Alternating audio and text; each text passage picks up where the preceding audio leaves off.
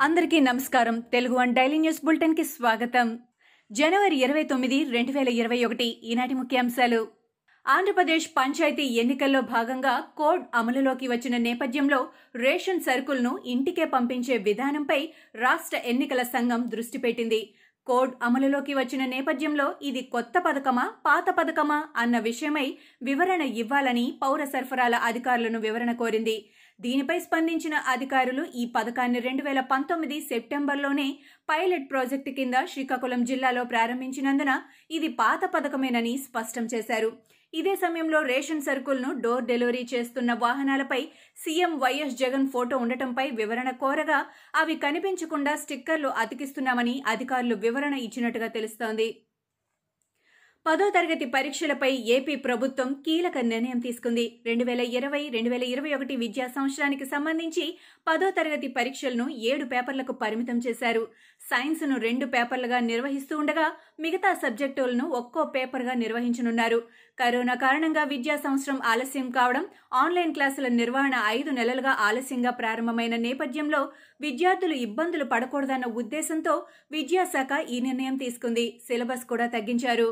TDP రాష్ట్ర అధ్యక్షుడు అచ్చెన్నాయుడుకు టెక్కలి పోలీసులు నలభై ఒకటి ఏ నోటీస్ జారీ చేశారు. సంతబొమ్మాలి పాలేశ్వర స్వామి ఆలయ నంది విగ్రహం తరలింపు వివాదంలో నోటీసులు జారీ చేశారు. కాశీబుగ్గ డీఎస్పీ ముందు విచారణకు హాజరు కావాలని పోలీసులు నోటీసులో పేర్కొన్నారు. ఘటనలో ఆరోపణలు ఎదుర్కొంటున్న వ్యక్తులు అచ్చెన్నాయుడిని కలిసినట్టు ఆరోపణలు వస్తున్నాయి. ఏపీలో పంచాయతీ ఎన్నికల ప్రక్రియ ప్రారంభం కావడంతో గ్రేటర్ విశాఖపట్నం మున్సిపల్ కార్పొరేషన్ ఎన్నికలపై ఊహాగానాలు మొదలయ్యాయి. పంచాయతీ ఎన్నికలు ముగియగానే రాష్ట్రంలోని మున్సిపాలిటీలు కార్పొరేషన్లకు ఎన్నికలు నిర్వహించాలని రాష్ట్ర ఎన్నికల సంఘం యోచిస్తున్నట్టు ప్రచారం జరుగుతోంది. మున్సిపాలిటీలకు వచ్చే నెల ఇరవై రెండున ఎస్సీసీ నోటిఫికేషన్ విడుదల చేసే అవకాశం ఉందని అంటున్నారు.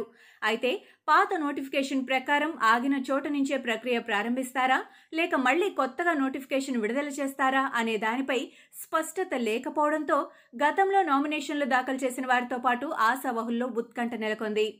ప్రధాన ఆలయాల నిర్వహణ ఆస్తుల పరిరక్షణ కోసం షాడో కమిటీలను ఏర్పాటు చేయాలని జనసేన పార్టీ నిర్ణయించింది. ఈ కమిటీలో ఉండే సభ్యులను ఎంపిక చేసే బాధ్యతను ముగ్గురు సభ్యులతో కూడిన బృందానికి పార్టీ అధ్యక్షుడు పవన్ కళ్యాణ్ అప్పగించారు. బృందంలోని సభ్యులుగా డాక్టర్ పసుపులేటి హరిప్రసాద్ పార్టీ అధికార ప్రతినిధులు పరుచూరి భాస్కర్రావు పోతిన వెంకట మహేష్లను నియమించారు. తిరుమల ఆలయంతో పాటు దేవాదాయ శాఖ పరిధిలో ఉన్న పదకొండు మల్టీ జోన్ కేటగిరీలోని ప్రధాన ఆలయాలను షాడో కమిటీలు పరిశీలిస్తాయి. తెలంగాణ ఇంటర్మీడియట్ పరీక్షల షెడ్యూల్ విడుదలైంది. మంత్రి సబితా ఇంద్రారెడ్డి షెడ్యూల్ను విడుదల చేశారు.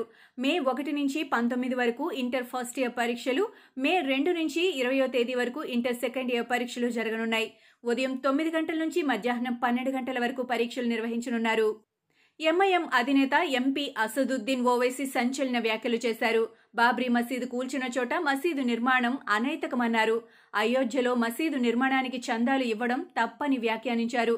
అలాంటి మసీదులో ప్రార్థనలు చేయడం పాపమని మత పెద్దలు చెబుతున్నారని పేర్కొన్నారు. అలాగే ముస్లింలెవరూ ఎన్నికల్లో దళితులతో పోటీ పడొద్దని సూచించారు. తాను అంబేద్కర్ అభిమానినని దళితులకు సహకరిస్తానని స్పష్టం చేశారు. తెలంగాణలో గత ఇరవై నాలుగు గంటల్లో కొత్తగా నూట ఎనభై ఆరు కరోనా కేసులు నమోదయ్యాయి. కరోనాతో ఒకరు ప్రాణాలు కోల్పోగా అదే సమయంలో మూడు వందల ఆరు మంది కోలుకున్నారు. భారత్లో గత ఇరవై నాలుగు గంటల్లో పదకొండు వేల ఆరు వందల అరవై ఆరు మందికి కరోనా నిర్ధారణ అయింది. గడచిన ఇరవై నాలుగు గంటల సమయంలో నూట ఇరవై మూడు మంది కరోనా కారణంగా మృతి చెందారు. ప్రస్తుతం ఒక లక్ష డెబ్బై మూడు వేల ఏడు వందల నలభై యాక్టివ్ కేసులున్నాయి. కరోనా వ్యాక్సినేషన్ విషయంలో భారతదేశం రికార్డు సృష్టించింది. కరోనా వైరస్ పోరులో భాగంగా ఈ నెల పదహారున ప్రారంభమైన వ్యాక్సినేషన్ డ్రైవ్ చురుగ్గా సాగుతోంది. తొలి ఆరు రోజుల్లో ఏకంగా పది లక్షల మందికి పైగా టీకాలు వేసి అత్యంత వేగంగా ఆగనత సాధించిన దేశంగా రికార్డులకెక్కింది. ఈ మేరకు కేంద్ర ఆరోగ్య కార్యదర్శి రాజేష్ భూషణ్ తెలిపారు. అమెరికా పది రోజుల్లో పది లక్షల మందికి టీకాలు వేయగా స్పెయిన్ పన్నెండు రోజుల్లో ఇజ్రాయెల్ పద్నాలుగు రోజుల్లో యూకే పద్దెనిమిది రోజుల్లో ఇటలీ పంతొమ్మిది రోజుల్లో జర్మనీ ఇరవై రోజుల్లో యుఏఈ ఇరవై ఏడు రోజుల్లో ఈ ఘనత సాధించాయి. భారతదేశ చరిత్రలో పెట్రోలు ధర తొలిసారిగా వంద రూపాయల మార్కును తాకింది. గురువారం రాజస్థాన్లో ప్రీమియం పెట్రోల్ ధర వంద రూపాయలు అధిగమించింది. చమురు సంస్థలు పెట్రోల్ ధరను ఇరవై ఐదు పైసల మేరకు పెంచడంతో ఆ మేరకు దేశవ్యాప్తంగా ధరలు పెరిగాయి. రాజస్థాన్లోని శ్రీ గంగానగర్లో ప్రీమియం పెట్రోలు ధర నూట ఒక్క రూపాయల పదిహేను పైసలకు చేరింది. ఇక సాధారణ పెట్రోలు ధర దేశవ్యాప్తంగా ఎనభై తొమ్మిది నుంచి తొంభై ఐదు మధ్య కొనసాగుతూ ఉన్నాయి. ఫిబ్రవరి ఒకటిన తలపెట్టిన పార్లమెంట్ మార్చ్ను రైతు సంఘాలు రద్దు చేసుకున్నాయి. అయితే ఈ నెల ముప్పై అయిన మహాత్మా గాంధీ వర్ధంతి నాడు దేశవ్యాప్తంగా నిరాహార దీక్షలు ధర్నాలు జరుగుతాయని ఈ సంఘాలు ప్రకటించాయి. పార్లమెంట్ మార్చును రద్దు చేసుకున్నంత మాత్రాన మా నిరసన ఉద్యమం ఆగదని వివాదాస్పద చట్టాలను కేంద్రం రద్దు చేసేంత వరకు ఆందోళన కొనసాగుతుందని రైతు నేతలు వెల్లడించారు. ఢిల్లీలో శాంతియుతంగా సాగుతుందనుకున్న ట్రాక్టర్ ర్యాలీలో కొన్ని సంఘ విద్రోహ శక్తులు పాల్గొన్న ఫలితంగానే అది హింసాత్మకంగా మారిందని అన్నారు.